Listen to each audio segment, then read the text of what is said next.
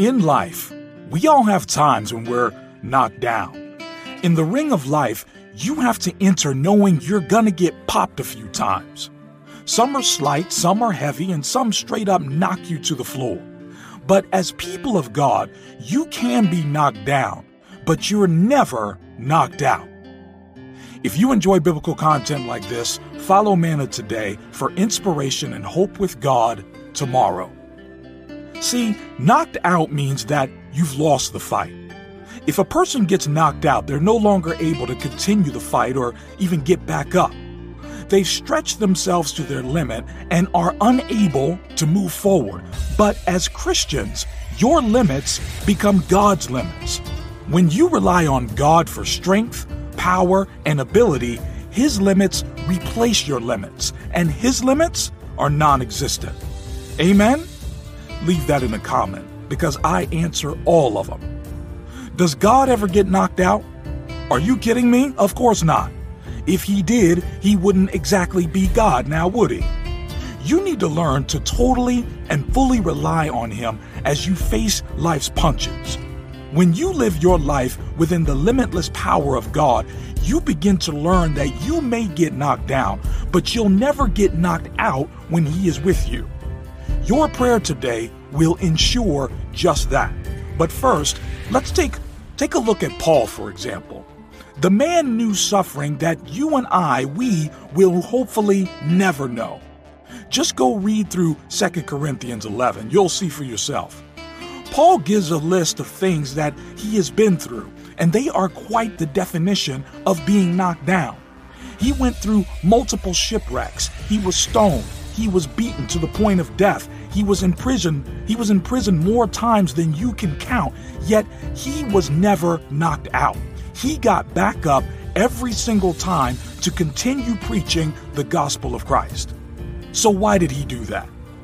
How could he have possibly looked at the experience he went through and said that it was all worth it? It's all about what he says in 1 Corinthians 1 and 18. Take a look at this. For the word of the cross is foolishness to those who are perishing, but to us who are being saved, it is the power of God. Here's the deal when you truly live out the gospel in your life, you realize that the power of God backs you as you follow His will for your life. It's almost like having a hack for life. You know that you may get knocked down, it might happen, but the power of God through the Holy Spirit will pick you back up and back you up in every fight you face. This is what we're going to ask God for in just a moment. Stay with me. But possibly the best example of this idea in play is what you saw on the cross, and you know what I'm talking about. The devil thought that he had won when Jesus died a criminal's death. He thought that he had knocked out the Son of God once and for all, but guess what? You know what? He was wrong. Jesus took your wrath upon himself so that you don't have to be knocked out.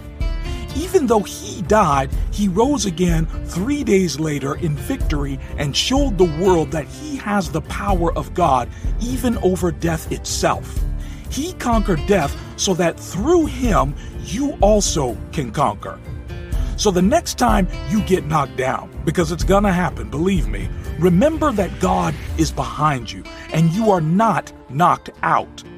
The same power that rose Jesus from the grave lives inside of you through the Holy Spirit.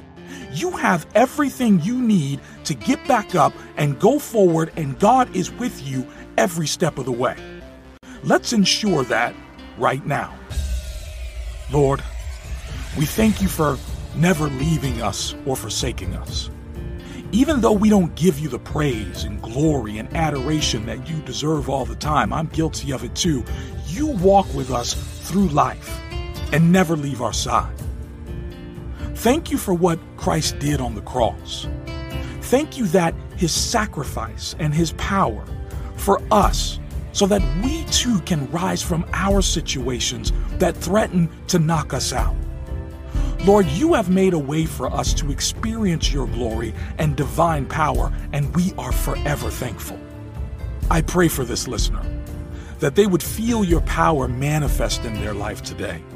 I pray that they would realize that they have on their side the God of the universe and that you are fighting for them as they act and live in obedience in this world. Lord, help them to understand and realize that although life knocks them down, they are never knocked out. Although the world may persecute them, they know that the power of Christ lives in them and is able to raise them up even from the dead.